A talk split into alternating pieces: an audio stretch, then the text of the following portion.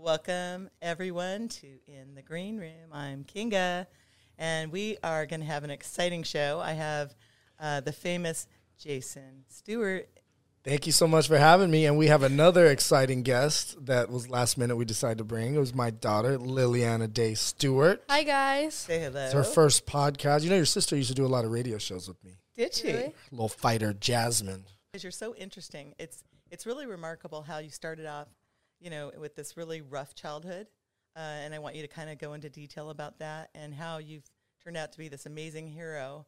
Uh, you have uh, a mastermind, epic mastermind um, annual Event. event, and then you also uh, you help people cr- create wealth, and uh, you're also a martial arts expert, and you put on these promotions. Uh, Epic fighting. Thank you. Yeah. So, can you start from the beginning? How? Like childhood beginning? Yes. I was born in West Virginia. Uh, dad flew to San Diego when he found out my mom was pregnant. They weren't really together together. They had like kind of been with each other. Maybe dating was the word. And so I, uh, from San Diego, uh, things didn't work out. My mom moved to South Bronx with me. My mom was a wild child. She was uh, hanging out with people that she probably shouldn't have, doing things that she probably shouldn't have been doing. And she got into using drugs and then selling drugs to supplement income. And um, it got a little hectic. I saw my mom get robbed in front of me, uh, knife to her throat. We they uh, the guy took me when I was five and her into an abandoned apartment. How terrible! She went to the cops and the cops didn't do anything. And so there's a lot of drama like that going on in the South Bronx. But um, she knew that it was getting a little hectic, so she sent me on a plane by myself. So the first time I flew by myself was from New York back to West Virginia when I was five. And she was supposed to come get me two weeks later, and she was going to make a lot of money, do one big drug deal.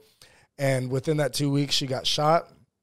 When she went to the hospital and they were doing, you know, tests on her to try to keep her alive, the bullet went into her lung. And so she kind of was had one lung for the rest of her life. While she was there, they found out she had HIV or AIDS.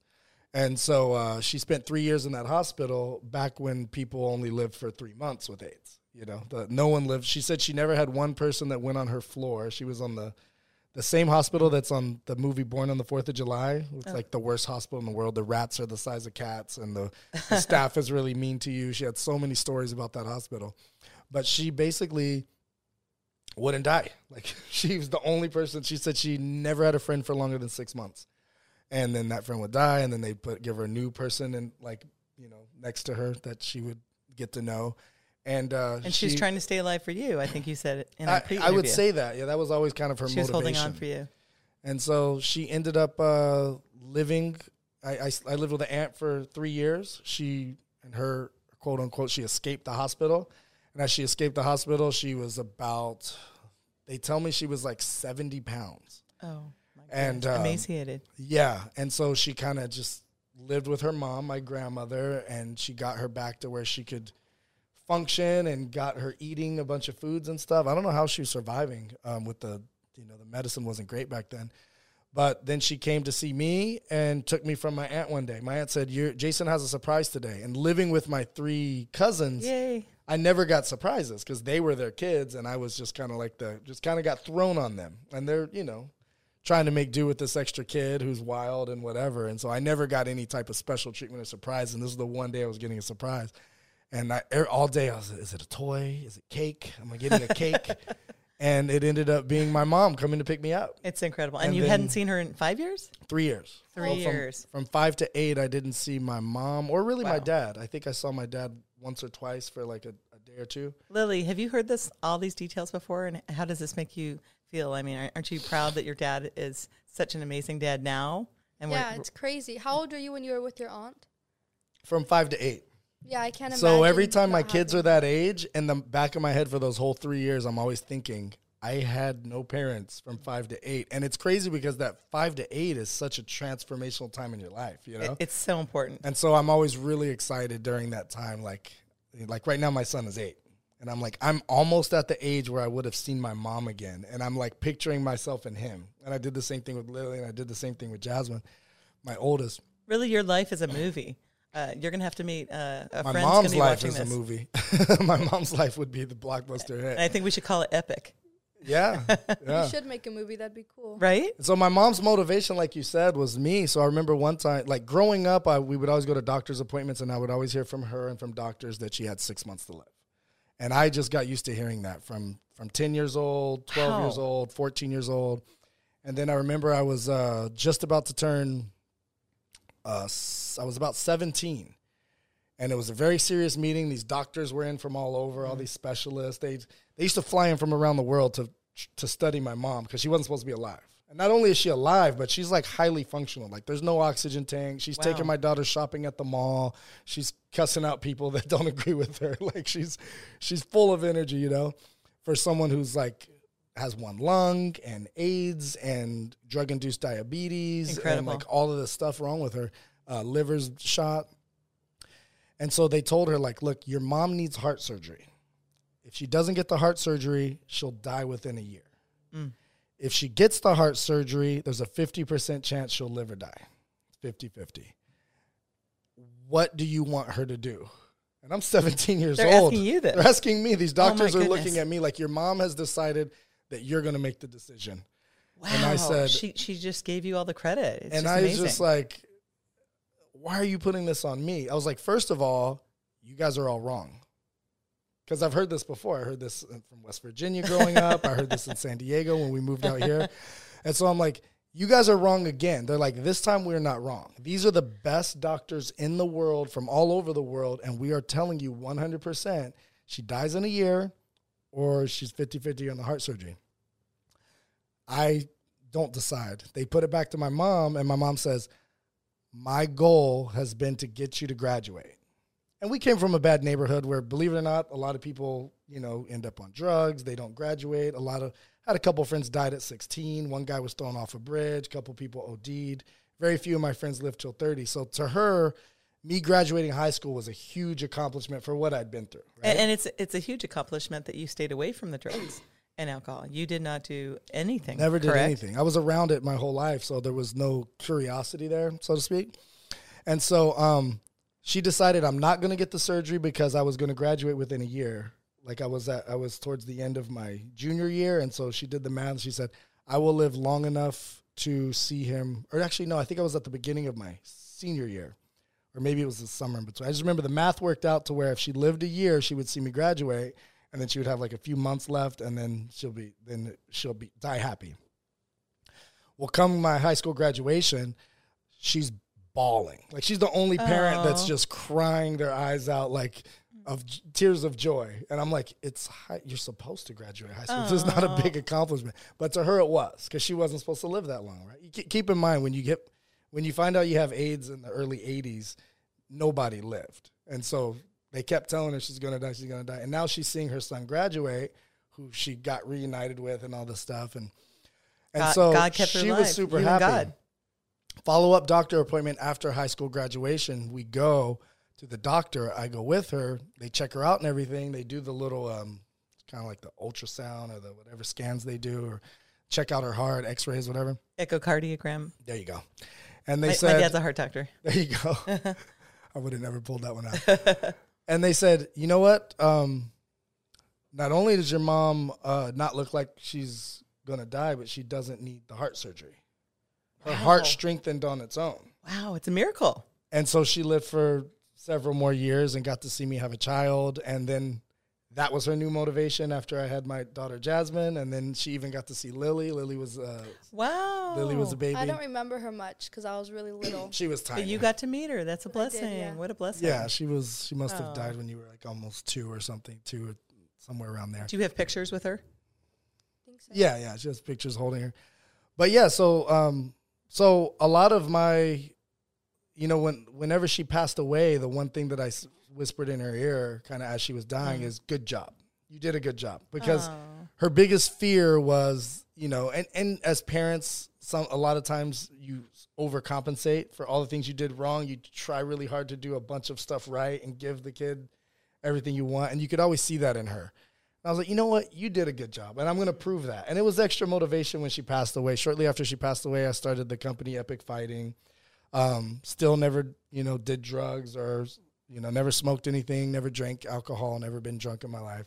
And, And and so- I, I'd like remember you, you explained to me that she went through each drug and what it did to you.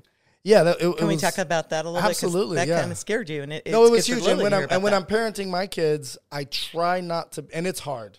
It's hard not to be like, no, you can't do that, and no, no, no, you know, and to to be overprotective. But I try to give them a certain amount of freedom because my mom gave me a lot of freedom. My mom never told me not to do drugs, believe it or not. My mom would tell me the pros and cons of each drug. She said, if you want to do the heroin, it'll be the best feeling you've ever had in your life. You will never do anything else that feels better than heroin, ever. No one will. She said, the first time you do it. After that, you're going to be, she called it chasing the dragon, and you go the rest of your life trying to get that feeling.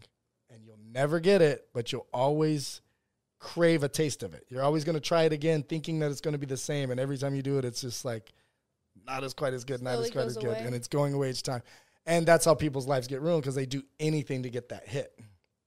And so it's still a great feeling, she said, but it's never as good as the first time. Uh, she said marijuana. She said they're lying to you about it in school. You won't go home and kill your whole family if you if you if you smoke a joint. She said highly recommend marijuana in the medical community. It could be it should be 100% legal. The people who made it illegal are the real bad guys. She was saying this before it was cool to say. And um, she said the only thing about marijuana is it's bad for your lungs if you smoke it, and it will take away a lot of ambition. She's like, if you want to do sports, you d- sports and stuff, you don't want to be smoking anything, and if you want to get a lot done and accomplish a lot of things, uh, being high is probably not the best state to do it, unless you just want to be like an artist or something like that. But if you're trying to build businesses or crush it in sports and stuff, that might not be it. And so I was like, okay, sounds like it's going to make you lazy. That's not the one for me. Um, and then on and on and on. She told me about all the different drugs, and and so plus just having the people at my house, her being a drug dealer, and me seeing what these cool kids look like at thirty, and they're already missing teeth and have holes in their face from scratching. Um, she had a lot of crystal meth addicts. Uh, she had a lot of heroin addicts. A lot of people. By the time I got into like double digit age, uh, the pills were a big thing. And so less people shooting heroin, more people snorting quote unquote heroin through oxycodone and oxycontin pills and stuff like that. And so um, I got to see all of these people's lives ruined, so to speak, or their health ruined at a relatively young age. In my head, believe it or not, now kids usually think like 30 and 40 is really old.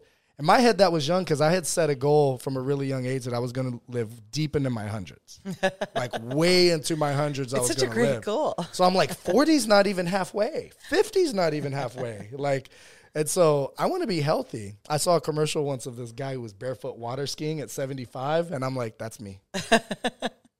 Well, I think we spoke about the fact that my grandma is 105, 105. and she totally exudes uh, health and wealth as far as like she she's uh, her posture is just perfect, and she lives alone, and she eats healthy, and you know she's never ever done any drugs, uh, and she's never been you know ha- ha- she never had any one certain diet. She just was, you know, just have everything in moderation. Yeah. Uh, she she'd have a glass of wine or two. That is it. She would stop. I mean, nothing, you know, never. and that's common in the blue zones. It's common in the blue zones to have a Thank glass of wine or two. Yeah. Thank you. Uh, That's common. They don't always. They they're definitely none of the blue zones are like low carb. All these diet fads that go in and out. You know, it's low fat and then it's low carb. Um, most of the blue zones aren't low carb or low fat. You know, they eat a lot of bread, but the one thing that they do is they make the food together as a family, yes, and they're actually making it. They're not buying a lot of processed stuff. it's all natural. I mean, pretty they're much eating a lot of stuff from the ground. Typically the Organic, 'cause they zone. garden It's usually. organic. They made it themselves. They don't know Yes. the, these chemicals and stuff. They know that it just takes a lot of work to get something to grow, and then you can feed the family with it. And there's um, a lot of people living in one household a lot of times when they're growing up, and they walk a lot. Those I think it's kind of the, your lifestyle, Jason, because it sounds like I know uh, Lily. Do you do a lot of walking and biking and skating, I do. I walk and bike a lot. Yeah. and just your you eat a lot of healthy food? Yeah. I try to at least. yeah. Did Grandma Mona ever change her diet after she like had AIDS? Did she eat healthier? Do you think that's why she lived longer? Um, she definitely wasn't like a health nut when it came to that stuff, but she, well, Or did she stop drugs? On and off. She still did drugs after after she got out. Yeah, she she still did drugs. I think the last time that she shot up heroin was like 96. I remember her telling me that she came to San Diego and she hadn't done it. It was 96 or 98. I forgot which year. But I was in high school. And she said she remembers that she did it once and she said that would be the last time. And then she never did. And then she said, uh, I told her that she couldn't hang out with my daughter if she was smoking. And it's funny how you're addicted to something until you have the motivation to quit, right? Because on heroin, she didn't take, you know how people have to go to these facilities and take all this stuff. For her, it was just, she quit cold turkey. With smoking, she didn't, you know, she just, she did do the Nicorette gum. That, that, that became a thing for her eventually. But like just from one day to the next, she just never had a cigarette again. Because her being able to spend time with my daughter was more important. And she was like our go to person to watch her. And it's like, okay, you know, they're, her mom has lots of family members that can watch her. That's fine. No, no, no, no, no. I still want to be that person. she quit. Well, it's really incredible. I mean, your story, like I said, it's a movie. I mean, for you to come from that upbringing and to be where you are now, uh, what would you say? Do you, I mean, did you turn to God? Uh, did you have a mentor, or what is what would you say is the one thing that kept you away from the drugs and just working strong? I know you are a you know self-made, successful businessman. Yeah, uh, it was neither of those things really. It, it was um, my mom's approach. So most parents would never be that open with their kids, uh, and I, and a lot of it is luck. Like I think about where I would be if my dad didn't make it to San Diego, and then I visited him a, him a few summers, and then I moved out here when I was fourteen and never moved back to Charleston because I had some friends at Charleston that were not doing that bad, but still didn't make it. You know what I mean? Um, I also think about like it's it sounds funny, but Dave Chappelle had a, a special. I love Dave Chappelle. He's so funny. hilarious. And he said uh, that a lot of people assume he was from the hood, but his mom actually made just enough money to be poor around white people. And he said that he went to a friend's house and he said it was crazy. Like he's at their house and they're all in the living room without their jackets on in the middle of winter. and like they had dinners together and like, you know, families, the, the parents are married. Like we, that wasn't common in my neighborhood. And so I had this friend, Ben. He was a Jewish guy. And the only reason he was my friend is because I, I switched schools a lot because my mom was just like, we were sleeping on people's couches and different people that we could just stay with. And so, middle of the school year, I would just switch schools. But you actually went to school. But I went to school. And so I went, yeah, it- right? Perspective. And so I went to this uh, new school and trick or treat, Halloween. I had I knew no one. And the guy sat in front of me. I tapped on his shoulder. I was like, "Are you going trick or treating tonight?" He's like, "Yeah." I was like, "Who are you going with?" He said, uh, "Just some friends from the neighborhood." I was like, "Can I go with you?" And he's like, uh, "I guess so." I have to ask my mom. And it was just proximity. He was sitting in front of me, and I was just like more scared about not trick or treating than getting out of my comfort zone and just asking a complete stranger. He seemed like a nice kid, right? He seemed harmless, and he was. And I ended up becoming friends with him, and just seeing a little bit different perspective. I didn't think about that till actually I saw the special. But what if that once a month when I would hang out with him versus my friends who were all poor and parents on drugs and all these different things or living in these these wrong environment or you know more harsh environments when I would walk over to his neighborhood that had this brick street and it was just a tiny little street that went in and out but all the houses were nice on that street if I wasn't exposed to that like how much impact did that have? They had dinner at the same time every night. I would eat dinner with them. They had manners something I wasn't too familiar with you know like it was just a different atmosphere. So there's lots of things in your life that um yeah I feel I feel really blessed. And also like be. when I'm out here I mean, you are blessed. when I'm out here and somebody's trying to start drama or create, uh, you know, the play the victim or or tell me about how awful things are because such such and such happened, it's perspective. Like compared to where I grew up, It's this mi- it's your mindset. paradise. Yeah, Would you say it's your mindset? the weather is great. That we have the ocean. Do you know how grateful I am that we live by the ocean? So it's really hard to get me to complain now. But you gotta love the ocean, Lily. I Do you love feel the so ocean. so blessed to live I live can here? go every day. So And we do. Coronado. and that's I was ano- gonna go today before we. She was here. on her way to jump off of the pier whenever we told her, come be on this podcast. And now her friends are like, Lily, where are you going?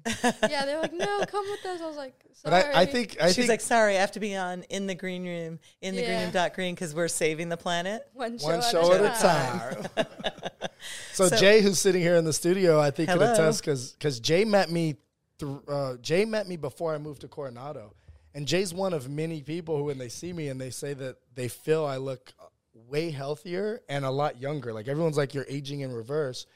And for a while, I didn't know what they were talking about, but living in where we live, and also I had made a few other decisions. I decided that I'm not going to sit in office for eight, ten hours a day under fake light. That's fake so air. unhealthy. That's so unhealthy, Yeah. right? I can work from home. There's no reason I can't work. I'm in the office in front of a computer and an office phone, but I'm doing everything from my cell phone anyway. Exactly. Why do I need to be here, right? Exactly. Is- And so we started skateboarding every day, biking every day, going to the ocean every day, going doing our workouts outdoors, working out at the park, doing more dynamic stuff. We go to the beach and we'll skateboard the whole way there, body surf, swim, run on the beach and come back. We're learning how to surf too. Thank Yeah. you. And, and you know what? That all that is so sustainable and it's good for our planet because you're you're, you're enjoying the earth Mm-hmm. and and you're not you're being eco-friendly. You're not using uh, the gym where we you have rarely drive. Like Ever today we we drove here- here and this is the first time I've had my car in Like weeks. three weeks maybe. Yeah, three weeks. so you're biking. I rent my car out to other Biking, people. running, skating, roller skating, something I'm learning. Roller skating, yeah, she can roller skate. so when you go to the grocery store, Free skates. who's Free carrying the skates, groceries? That's crazy. Um, we have a basket on our bike, so we just take the bike, put the groceries in the it. Basket. If we have like, extra bags, we just put, Put them 'em on, on the, the handle. So, so Jay, do you feel like he looks so much healthier? Hold on one second. There Oh, we go. There we go. We hear you now. Since I first met Jason, um, I'd say he aged in reverse. Definitely when you play all day, it'll do that for you. Out in the sun, not from un, um artificial lighting. Um, definitely a lifestyle most people hope to live. And You're, I you're living the dream. what I found was I used to sit in office all day grinding, and I would brag about not taking that. By the way, I'd brag about not taking vacations. That's an American thing. No other country does that. It- it's We're the- stressful. I mean, Japan actually. Japan will do that, but like The blue zone people do not do that. But the blue zone people never do that. And- And, okay, and what's the goal? To work hard, make a bunch of money, and die young, young. of stress and Yes. pancreatic cancer and all this stuff that is proven to be caused by stress and all this. And so, um, So we have to remind our listeners that uh, the Blue Zones is a way of life. It is the centenarians that live to be over 100. And uh, we'll be talking about that a lot in future shows. one of them is right up the road here. You can take the five north to Yorba Linda. It's like an hour and a half away. Exactly. That's one of the blue zones. That was really uh, interesting to learn. So uh, one is what? Sardinia, Italy. Yeah, Italy, Okinawa, Japan. hmm I think there's a couple in. And then we have the one here in California. That's three. Where are the two others? Somebody, There's one on the way to Vegas, I believe. uh, so, oh, really? so maybe somebody can look that up. Yeah, we'll look them up. We'll look it Yeah. up and let you know. We'll, we'll we'll put it in the link in the bio. So, Lily, do you feel like you are learning from your dad? I mean, he, he's completely ripped. He's eating so healthy. He's you know s- staying at the peak. How how are you? Like, what is your daily regimen? Well, he likes to challenge me to learn a lot of new things all the time. And I usually don't want to. I'm like, Dad, I don't really want to do this. But once I learn, it's always a lot more fun than you think it is. I and love that's that. something he always tries to tell me because every time he wants me to learn something new, I'm always so against it. And he's like, just wait till you learn it. You're going to love it. And I always end up loving it. I love that. So, Yeah. so uh, is it by reading books, or does he give you questions to go find the he answers likes to? me to learn or like new skills, like free skating. Have you ever heard of free skates? I haven't. They're like, um, You have to go to my social media page and check them out, but they're Okay. very difficult to learn. Jay knew how to ride them. Jay and our mutual friend Lance, who's like the king of free skates, they kind of taught me how to do it. And What is then it? I don't know what. I've never heard it's of like, free um, skates. It's individual platforms that each foot goes on. It's not locked in. You're just standing on them. Each one has two wheels that you're riding sideways like a skateboard, but you're doing a movement. If to the untrained eye, it would look like a ripstick for people that know what a ripstick is like. Is it sort of new? Your feet are going like the, it's not well known. If you see it, everyone like usually if I go down the boardwalk one by one, people are like, "Whoa, what the heck is that?" It sounds like you need to market it. Well, there's people marketing it, and there's there's companies that make them, but that took that takes weeks for most people to learn, and most people don't want to sit there with the patients Okay. to try over and over and over and not do it. But once you learn how to do it, it's a very freeing and gratifying feeling. And same with surfing. Surf nobody just stands up on a, a surfboard for the most part on their first wave. It's very difficult. But once you learn it, that feeling of standing up on a wave is so worth it. And that's how everything is. Like building a business, it's exciting for a minute until you start running into obstacles. And then it's like, what am I doing? I'm not even making money yet. And it's taking all my time. Like, but once you get past that point and the cha-ching start happening and you start getting notifications on your phone, money, money, you've received money, all of a sudden it's fun. Like So tell us about that of, a little and, bit. And and also the How the did you start making your money? How did you get to where you are right now? So What was your first job? my first job, I was uh, as soon as I was old enough to work. I think it was like right at my 16th birthday. I got a job at a restaurant in Seaport Village called the Pier Cafe. I know a it. Very difficult job. If anyone's who's been in the restaurant industry, there's not really there's not many easy jobs in the restaurant industry, and the hardest one is probably bussing tables. That's probably the most physically demanding. Serving is a lot is still very physically demanding, not nearly as much as bussing, but a little more dealing with personalities and some people the mental toll. But bussing is like the most physically challenge, challenging. And so I was bussing tables there, and they didn't even have bus tubs to put the dishes in. You had to stack everything up on one of those big oval trays and then carry it down the stairs through the kitchen Wow. without it falling and breaking. And every day somebody dropped and and and would break a bunch of stuff. And so, you know, you'd have blisters on your feet from going from walking so much and long shifts and sweating the whole day. And so but to me, I would rather work 3 times as hard and make twice the money than to waste my time there making minimal money because I'd rather be doing something else. I'd rather be hanging out with friends or be at the beach. So if I'm not going to be able to do what I love to do, because busing wasn't my passion, either was any other, either was any other job that was hiring, so to speak, that I had seen. So I might as well be making more per hour. And so back then I was making 16 $17 an hour when I factored in my tips because minimum wage was 425 and i'm like i'm not making 425 but for 15 17 an hour i was making more than my dad and stepmom at the time you know what i mean Good job. and so after that i um, got And, a job. and you were what 16, 17? 16 Okay. and then i went to pier cafe bus tables waited tables a little bit while i was um, at old spaghetti factory i went to old spaghetti factory and at old spaghetti factory i ended up getting another job because i found out i had a baby coming on the way so i was working at kfc hauling around chicken i was a chicken delivery boy for kfc and i also sold supplements out of the trunk of my car and then I also had a job as a fitness trainer right around that time. And that was the job I was passionate about. So I was really excited to get that job. Once that started going well, I slowly started doing less and less of the other stuff. And I stayed training people in the physical fitness world, which literally my high school project was on being a fitness trainer. That's how passionate I was about So it. So wow, you were still in high school and being a personal was in, trainer. oh, I was in high school and that was my se- like everybody has to do a senior project on something they're interested in. Mine was about being a personal trainer, and so uh, even when I was a kid, my my go to term was physically fit. You guys need to do this because you're not physically fit. If you guys are physically fit, you can hang with me on that. Like everything was like, you need like I was the most annoying cousin to my cousins. My cousin Lindsay would have to hear it every day. well, you can't jump rope properly because you're not physically fit enough. Like I was just this annoying little kid that was just running around and wanting to be active all the time and thought everyone else needed to be that way. So six years fitness training, a bunch of clients said, you know, you'd be good at real estate. I'm like, why do you say that? Like everything that makes you a good trainer would make you good at real estate. I was like, that sounds like no overlap at all. They said customer service, right? Your salesmanship, showing how to provide val- value, always putting your clients first. Like all of your clients buy again and again and again from you. You've had clients for six years, you know? That will be the same in real estate. I was like, but why, but what would be the difference? Like I'm already doing something. I was like, just more money. And they started telling me how much money. And I'm like, so I can make more on one real estate deal than like three months of working. I was the the most successful trainer as far as like at the gym. Like I had the most clients, I worked the most hours, I made the most money, but I could close one deal and make more than three months of that. All right, I'll look into it. And uh, you know, my first deal, I handed a guy who So thought so hold on, you had to go get your real estate license at was still age? training. I was still training. Twenty four. okay, so 24, yeah. you got your license. Twenty four. I got my license. First time, first time you took the test, you passed. I passed the first time. Yeah. Good job. I know I, I'm good at taking tests because I'm lazy and I don't like to do a lot of work. and so I got really good at figuring out how to ace like or pass tests, you should say.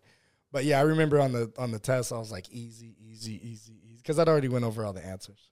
Um, and I have a good uh, memory. I can memorize like uh, scenes of movies and song lyrics and stuff like that. That's just something I've always been good at. And so that helps for testing, which is kind of sad that we do so much testing on that when a lot of testing should be more problem solving because that's more transitional to the real world. And that's something that I've gotten really good at. But um, so yeah, I passed it and I started selling, and I was nervous that I wouldn't be as passionate about it as I was with fitness training. Because with fitness training, you do have the people that just never listen and never follow a diet, but those people that those people that listen to what you say and their and their body and they see the progress, it's so rewarding. All the fitness trainers out there know like that's the most rewarding thing. Like you're more excited about it than they are half the time, right? So, so hold on. So did you ever say to a, uh, to one of your customers, okay, you're not taking this advice, you're not losing any weight, you're not getting no. What I I'm firing it. so so okay, little little side topic there. What I found was, no matter what you do right, if you do everything right, if the mind doesn't change, the body won't change. And so I was giving them the right diet, I was giving them the right workouts. They're working hard. their their performance is improving. Their their running is getting better, or they're they're getting stronger. The the amount that they can lift is better. Like all of these things, they're flex. They're getting more flexible but they're just a higher performing athlete in the same body a lot of times. And a lot of that just has to do with the programming. Mom said that I'm built just like her and she's big and we're big boned in my family. and if that's your programming since a little kid, until you fix that, you're big boned. You're So, big- so instead, know? you need to tell yourself, I I'm getting. so it slim, starts up here. good. And that's something I didn't understand fully when I was a fitness trainer. I was just like, why is this not working? Why is this person not getting it? And it's because they just didn't have the mindset. And now I understand that. And the mindset will pull everything else into place. And it's the most important piece of the puzzle. But I was nervous, but but some people got it and some people would change and it was super rewarding. And I was nervous about getting that same level of uh, fulfillment in real estate. Luckily, my first client was a was a training client. oh, of course, of course, they wanted to come back for more. Yeah, and so he grew up in a he, his name was uh, Ernest. He was a black guy. He was great. We became great. You know, you're you become a therapist too as a fitness trainer. So some people keep coming back and they're not even cared about the fitness anymore. They need to get some stuff off their chest during this workout, and you're the guy they're venting to, which is fine. But what I noticed uh, about him was in his head he couldn't own a home. He grew up in a in a place where he had never met a black person that owned a home and he didn't think that that was a it was it wasn't even on his bucket list. This man was well into his 40s, I believe, and and he had never even thought about owning a home. So mindset again, And me being being in Jason, this would you agree? business- It's kind of oh, like a mindset absolutely, thing? Okay. Absolutely. your program. So I'm like, well, you're a mailman. Mailmen make good money. They have zero down programs right now. You don't need a down payment. Your credit doesn't have to be great. Back then, they were giving loans to you for anything. And so I was like, you can own a home. And I remember. Oh, you're a good salesman. You're So I remember uh, he was like, I don't think so. I don't think so. And I went and I got, I finally got him to give us, turn in his documents and stuff. I'm like, bro, you qualify. And when he got his first home, he's like, you got to pinch me. This doesn't, this that's doesn't incredible. feel real. Like, that's really helping others, and that's that's what we're And about. that was so recognizing you're a hero. Thank you. That was so satisfying to me that I was like, okay, I can do this. And then my second client was my dad. My dad was like, man, son, I would love to sell my home, but do you know the amount of taxes I would have to pay? Now I'm Mister. When I get into anything, I do all the research. Right? When I got was a fitness trainer before I even started training people, I can say with confidence, and this will sound a little bit arrogant, but I was the most knowledgeable fitness trainer in the whole gym I believe it. and like people and and it and it played out to be true because people would come to me and ask they're they're asking me what in this Gatorade is the electrolytes. I don't know. I'm like it's just salt. I'm like so what? They just put salt and Gatorade and call it electrolytes? Yeah, it's just sugar water with salt. And everyone come to me with extra. They're asking me what uh, muscles you work, and I knew the proper name. I actually went to college and took anatomy and physiology classes because I was like that serious about being the best trainer, you know. And so um, when I got into real estate, as soon as my dad said that, I'm already like taking all the classes, any free classes that that the brokerage would give. I was in those classes, learning, learning, learning. I actually memorized parts of the listing agreement and the buyer's agreement. No one does that. like it's like ridiculous. Wow. And so he said, I'm gonna have to pay so much taxes. I'm like, Dad, you've lived there two out of the last five years. You, you get two hundred fifty thousand dollars tax free. He's like, That's impossible. In America, everyone pays taxes. I'm like, You won't pay taxes. When he found that out, I sold his home. He got to keep all the money, didn't have to pay any taxes. So number two was a win, and then it was just Good on job. and on and on from there. And um, I still do it. I still do real estate. I also invest in properties and stuff now. Have a property in Arizona. Um, He'll be in Arizona very soon for us to do another show. Ooh, Let's ooh, do it. ooh. But yeah, so then um, as I was doing real estate, I got into the um, epic fighting, and that was a whole nother story, and that opened a lot of doors for me. So a lot of the opportunities I've had have come through epic fighting and epic mastermind experience. And what's funny is most of those opportunities came when I wasn't making any money. So So, have you been trained with martial arts? Is, is that where you got your background yeah, with so that? my, my mom got me into martial arts at a young age. Okay. I instantly excelled at it because it was just some passion there. I was just always like, if you took me to Blockbuster, for those of you that remember Blockbuster, yes. I'm coming home with a kung fu movie or martial art movie. That was me since since my first Was trip Jay to there? Blockbuster. Was Jay there? no, Jay was later, but I was always into it. But there's a funny story about Jay and um, Jay does jujitsu, and he's been doing jujitsu. And I was Barrett wondering if you, if you also time. train him. Well, do you want, you you want to tell personal you want to tell him the story? All right, so this is when I first started working with uh with Jason. Um, he, so Jason does jujitsu. I didn't think he trained. Uh, I thought he was just a fight promoter who who just looks the part. You know, I was like, oh, this guy don't train. So most people just see me in a suit. They would see me at the office with the suit, and uh, I'm not the guy that goes to the gym every day, like even even to take classes or anything like that. So most people are pretty confident if they train that they could whoop my ass. Like so most, most people would assume. I So I'm haven't some seen you in a suit in a long soft time. guy with curly hair in a suit, like you know, nice guy. So I sized up Jason. I was like, man, this, this is one of those like buff guys with like just useless muscles. I'm gonna I'm gonna I'm gonna whoop them up. And for those of you that up. can't Whoop see 'em Jay, Jay's a big dude. Jay was probably what 270 at the time. 270, yeah, Like, he's- 270. He's, a solid big guy. And so what happened? and I was like one 190. Give us 185. details. I and, want and- details. And, so I like I hit up Jason. I was like, "Hey, man, come." Uh, he's like, I told him I was like, "I'm gonna go do jujitsu right now." He's like, "Oh, I want to come." I was like, "Bro, come through, like and everything." And um, but I I was love ner- it. but I was nervous. I was like, "Man, like, uh, I hope I don't like mess him up too bad." You know, I just started working with him. I don't want to get fired right away. Uh, and, and I was I was genuinely concerned. I was like, I don't even know if I know how to go soft. Genuinely concerned. and so he comes he comes in and everything and um so I was going light with him and he took advantage of me and, and I was going light with him. What does that mean? Meaning you weren't you weren't you weren't going he full So you can, you can use that excuse for the first time you get tapped.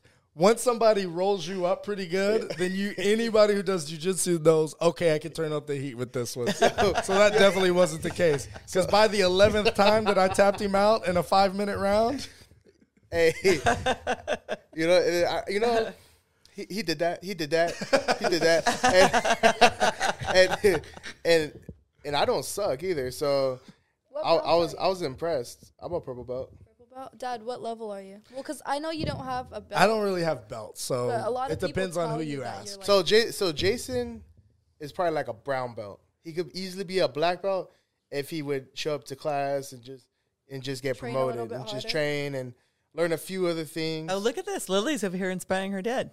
Train I've a never, little harder. I've, you know, typically to get belts, you have to be a gi fighter. You have to wear the gi. Uh-huh. I've never owned a gi. I've shown up to, I can count on two hands the amount of gi classes I've been in, and I do well because It my- sounds like my you don't need it. Oh, and Jason has this one. Can we? We can't cuss on this podcast. Okay. J- Jason, Jason has this one uh, move he does. It's called the banana split. Oh yeah. And, And, the uh, can opener. The can opener is the one I get most people with, but the banana split's more embarrassing. Yeah. And any wrestler knows the banana split. Not every wrestler knows a can opener, but I learned it in junior high wrestling. So I wrestled in seventh grade in West Virginia, and wrestling in West Virginia was way more brutal than wrestling here. I wrestled here in high school, and the ad- the advice that we got as kids. Keep in mind, how old are you in seventh grade? You're twelve. 12, yeah, yeah. Yeah. like that. So at 12 years old, Like they're 11, teaching 12? us how to break legs, break noses in wrestling. oh my goodness. you know, and it, it was Oh uh, my goodness. so a lot of the moves I learned though transitioned really well into MMA and jiu-jitsu. Like if you if I'm doing MMA or jiu-jitsu to this day, those fundamentals I learned in seventh grade wrestling when I sucked at wrestling, It's incredible. we drilled them so many times that they're just in my head, and then eventually I got good at them, and then I was good at wrestling, and by the time I got to high school, so, Yeah, so- were all your friends doing this as well? Um, Were they all involved in, in mixed martial arts? well, no, I, I grew up in West Virginia, and mixed martial arts wasn't a thing yet, Okay. but we used to call it King of the Hill. And so I had a lot of Taekwondo background. I had uh, Aikido background. And then I started doing some wrestling on top of it. And so basically, I just understood the concept of just bend stuff the way it's in a way it's not supposed to go, or bend things too far, and the person will tap out because it hurts. And so any type of joint, if I if I go too far that way, if I go too far this way, and so um, just understanding that concept, I was I learned moves, but I also would make up a lot of them, and I would just try them out on people Problem solving. problem solving. And so King of the Hill was just like you get up on the hill, and if you're on top of any type of mound, you know, and uh, you didn't even need a hill, but we would just call it that. And then when you were on the quote unquote hill, uh, everyone would challenge you, and then you would like fight someone until somebody we called it uncle back then. It wasn't tap. You say uncle when you like it hurt too bad or you give up, and then whoever was left standing, and you would keep doing it. And in wrestling, they call it like round robin, or they call it Shark Tank when you start from the lightest weight and they and they just wrestle up and whoever wins stays. And so every now and then you have a small guy that will just beat everybody and he ends up with like a heavyweight, you know, challenging a heavyweight because he keeps winning, but then he's really exhausted. And so that was my that was our idea of fun uh, when we were kids. And so when it got into combat sports and stuff, I had some training plus we had done that. Uh, So that, was- that was really nice of your mom to make sure you got your. my your- mom that got me into it because um, I, you know, I, my dad wasn't around, and she knew that in the neighborhood, like I was going to be in a situation where I had to do something. So Have you you, should be ever been in a that. situation where you had to use it? Yeah, Good and you know what? It got used more for defending others. So I rarely got in a fight one on one for someone for for like you know it was always like I remember one real memorable fight because uh, all the people in the fight that I fought became my friends, and a couple of them became like my best friends. And uh, sadly, one of them passed away, but one of them is still living, and I'm still in touch with him to this day. But um, these three guys were bullying this this bigger guy, and uh, he was kind of like chubby, and he was and he was running from them, screaming, yelling help. And I was a weird kid. I lived across the street from this playground. It was all wood, and I had all these ninja weapons that are like highly illegal, especially in California, right? Like real weapons that you're not supposed to have as a kid. I had sais, I had swords, I had razor sharp throwing stars, I had knives, I had throwing spikes, I had nunchucks. And so I would go practice. I would go by myself in like solitude and I would like go across the playground, balance across the high thing with my Wow. feet, jump off and flip. I would do the bars and I would do all this ninja training. Like I, I was a ninja. And so um, as I'm doing my ninja train, like what better time? I'm in the middle of my ninja training so I can protect people with my ninja skills. And here comes this kid kicking and screaming, "Help! Help!" And he starts reaching up to my feet to pull him up on the onto the bar so these kids will stop beating him up. And I can't lift him up. He's a big kid, you know. He's re- he's way taller than me, way bigger than me. And so I was like, "Guys, leave him alone. That's not even a fair fight. It's three on one." They're like, "What are you going to do about it?"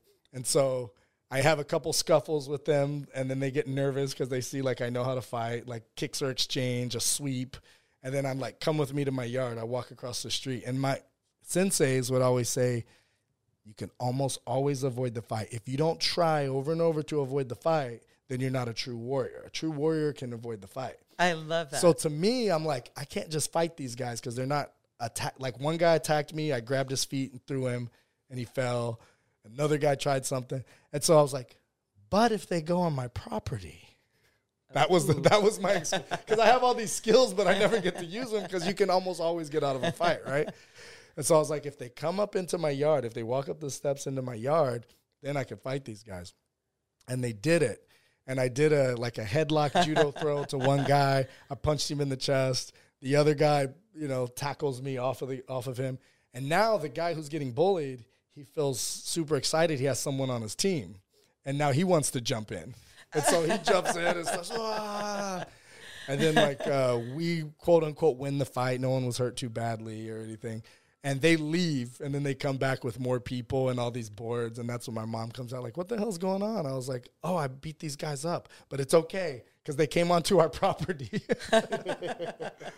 and then i ended up becoming uh, friends with those guys and and the two that are still alive um, one of them i never hung out with that much he was actually uh, his dad had money they own like a carpet store and stuff like that but we still every now and then on facebook and then Melvin, Melvin had the roughest life mm. of anyone I'd ever met.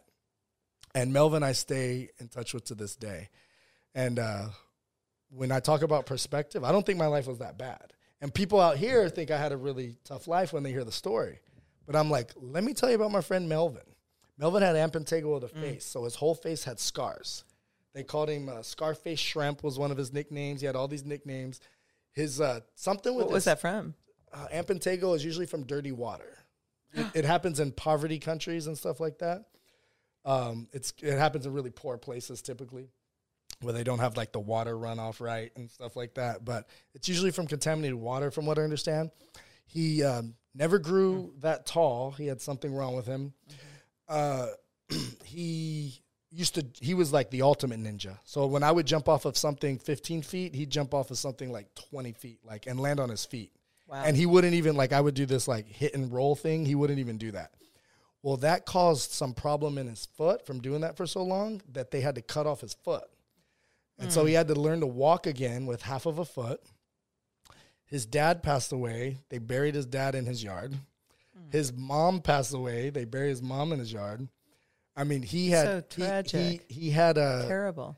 He had a child with a woman who was on drugs she left him with the baby. The baby had autism, severe ADHD, and all these problems. Now he's raising this kid. Uh, I mean, it, it, goes on and on and on. How's like, he doing now? He's fine. Like he's he's living. To him, that's life. To him, he's like, what does he have to complain about? That's all he knows. And that's why when people are like, "Man, you must have been so scared as a child, or you're it was so rough," it's like when you're a kid, that's all you know. I don't have a lot. Like, yeah, it was scary to see my mom with a knife through her throat. That was a scary situation. And one of the things that developed is being through, I guess, intense situations like that. Whenever I'm in, like, uh, even a combat situation, if I'm going to wrestle or jujitsu, or if I get in a cage and I'm about to fight someone MMA, my whole body goes calm. And I remember feeling that way I was very focused. Everything seemed to go in slow motion. But when my mom had a knife to her neck, everything was calm, but everything was sharp. My senses were sharp. And I've had uh, multiple guns. I had a gun pointed to my head when I was living with my aunt. One of the neighbors pointed it at me and my cousin as like a joke or whatever. But my cousin just shut down and lost it. And I stayed really sharp. And I, and as some skill that I've, I don't know if it developed or I don't know how it happened, but um, and as an adult, I've had a gun pointed at my head a few times. Um, some gangsters in Chula Vista when we were like 18, 19, when I was with Giancarlo. And Giancarlo was begging them to save my life. And it was a double barrel shotgun right in my head. And I was just completely euphoric, mm. like calm. That's something you've taught us that whenever we're under stress, just stay calm and like, because when you panic, then when you panic, you worse. die. When you yeah. panic, you die. If you're in the ocean and you start getting sucked out by rip current, or you get rip current, or you're getting hit by big waves, if you panic, you die. And so one thing I've always learned in high stress situations, when I'm doing an epic fighting show, if I panic, the show doesn't happen because there's always something that I a fire I have to put out for the show to happen. If the show doesn't happen, the whole company goes bankrupt. Mm-hmm. I mean, mm-hmm. imagine like you sold twenty thousand dollars worth of tickets plus twenty thousand dollars in sponsorships and whatever, and the show doesn't happen. Everybody wants a refund, but you've already spent the money on insurance and venue and cake mm. setup and labor. You're bankrupt. Didn't period. you say my mom noticed that before every fight you would get sick because of all the stress. Mm-hmm. Yeah. So leading up for a long time, I was had so much on my plate and doing so much that she noticed I would get sick every time, and that's something I've been very cognizant of now that even ever since she it's said a good that. point because because stress is because one what I, one one thing I found about makes your, you sick makes your, you ill. Everybody has a breaking point, right? You right. could eat the healthiest food, but if you're super stressed, you could still get sick, right? right? if your environment, if you're not drinking uh, the right amount of water. And so I always, if you're not getting enough sleep. So I'm always very cognizant. Like, if I didn't get enough sleep last night and I ate like crap the night before, I'm not going to go all out on my workout because I know my body can only handle so much stress. So my workout that day might be a little more yoga, a little more stretching, a little more in the sun, skateboarding, something of that nature. But I'm not going to do wind sprints and max out on my pull ups and everything because my body has a breaking point. And so I'm always cognizant of like, how's my body feel? How much sleep did I get? Am I drinking enough water? Am I eating processed foods? How much living water based foods have I eaten today? And my body starts feeling out of whack. I bet you that meal that we had today at Henry's will put it back. I bet So you a healthy. nap will put it back. I bet you some water with minerals in it will put it back. And so It's the balance. it's yeah, you got to take care of that. It's definitely the balance. I so think. many people are li- living in an acidic environment in their body. Their body's all acidic because they're putting it through way too much stress, and you're slowly killing yourself. And then what thrives in acidic environments? Colds, flus, cancer. One out of two people will get cancer in America, and one out of five of those die from it. We, we, we, uh, have a lot of doctors on the show, and, and Mm-hmm. this this one doctor that um, I interviewed recently uh, said with some of his patients, uh, he f- he feels the ones that survive and live to be much older, really, it's their attitude and their attitude of gratitude and and just that positivity.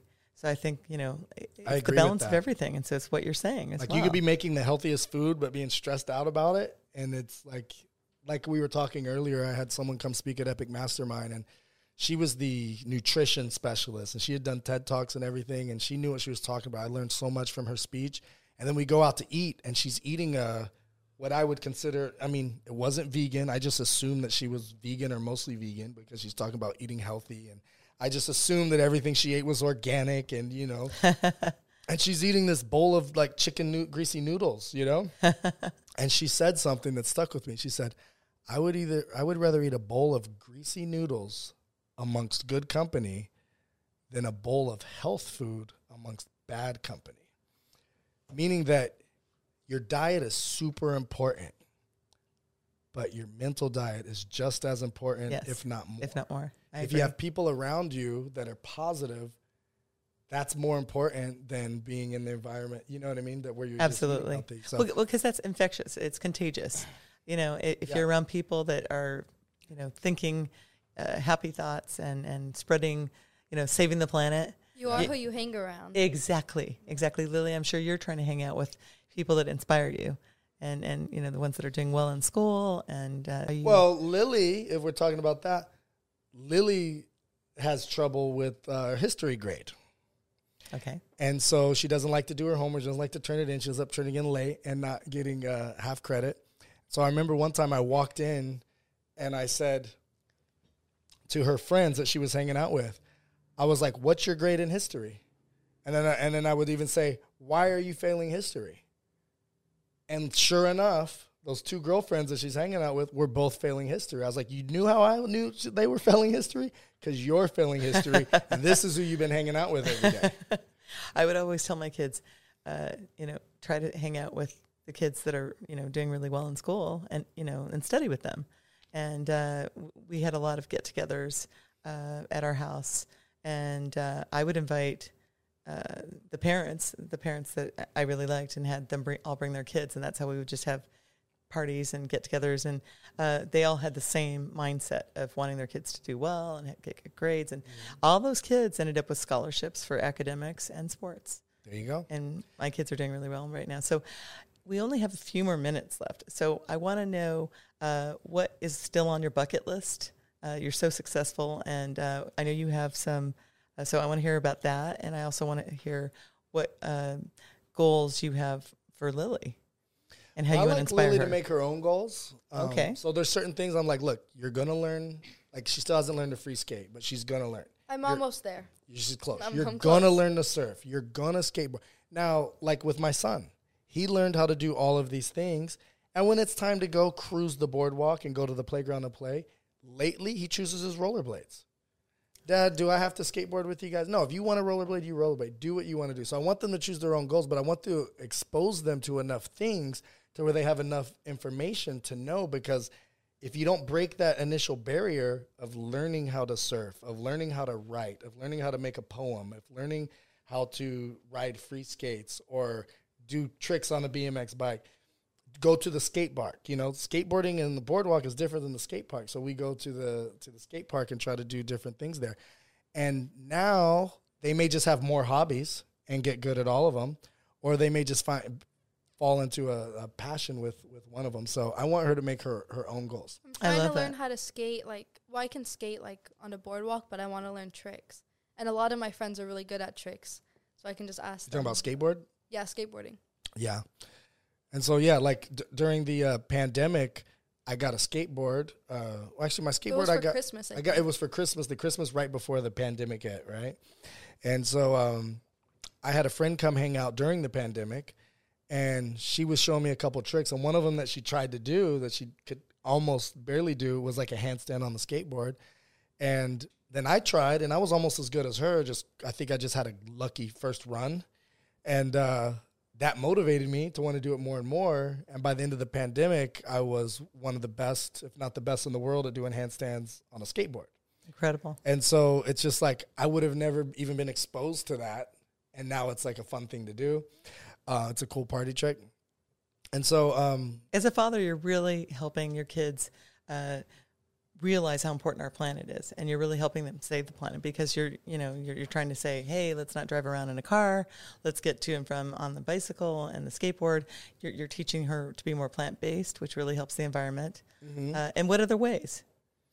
Well, I I um, went to dinner. A, a girlfriend of mine was hanging out with her girlfriends, and she said, "Hey, come on through, come hang out." We hadn't seen each other in a long time, and I show up, and um, she said, "Hey, I know you're vegan. I see on your profile and everything. Are you vegan lifestyle?" I was like, "What does that mean?" Oh, I love that. hmm And she's like, "Well, do you only not eat animals, or do you not wear them and drive them and this and that?" And I said, "Oh my gosh, how much of a hypocrite are we if we're telling everyone that they need to be vegan to save the planet, vegan if you care about animals, but we're wearing leather?" And so now I have a bunch of leather stuff. I don't want to just throw it away. I feel that'd be even more disrespectful. That's almost worse. But anything right. I buy going forward, I'm looking to see if there's a leather substitute. And so many companies are on that boat. They're making leather out of cactus now. Uh, they're making more canvas based products and stuff like that, bamboo and cotton. And so um, there's always that next level. The best thing you can do is educate and then share your education. But I think the Awareness the is key. worst thing we can do is preach. You know, my dad got really into religion, and all of a sudden it became, you need to do this, you need to do that. You're not living by God, you're not living by that. And everyone he encounters, pretty much in the family that I know of, has been really turned off by it. Like they, um, like I was going to church, but I don't even want to go anymore since Right. talking to you. And we become, I notice a lot of people will start doing it, and they get this high and mighty type of attitude. And so, I never try to tell people what's right or wrong Right. even from a health perspective. I told my dad, I was like, look, I used to preach meat every day. Meat, meat, meat, meat, meat. You have to eat meat. I was a fitness trainer, so I'm an expert. I have all these certifications. I'm telling people to eat meat. Fast forward, now I haven't eaten meat in 10 years. Well, I think, don't you think it's everything in moderation? Because, like, uh, even though I have a Maybe. I mean, show I'm about saving the planet, One I, thing. I, oh, oh, go ahead. Sorry. Lynn. One thing is that we buy like our vegetables from our farmers market where they grow it themselves, and it's like a lot more like ethically sustainable. Local, shop local. I love it. Yes, and also I think you should do that when you buy meats too. Meats from like local people who like kill their own animals there, because it's like healthier for you and healthier for the environment. Lily, thank you for bringing that up because that, Yeah. you know, how did I not even think of that? Because shop, shop locally local. and shop like um try to that's so shop zero sustainable. waste, bring your own bags and things like that. So I think we only have one more minute left. We only have a, a very short time left. So, Mm-hmm. in closing, what do you want, want to be remembered for? What's what's the most important thing to you, Oh, Jason man. Stewart?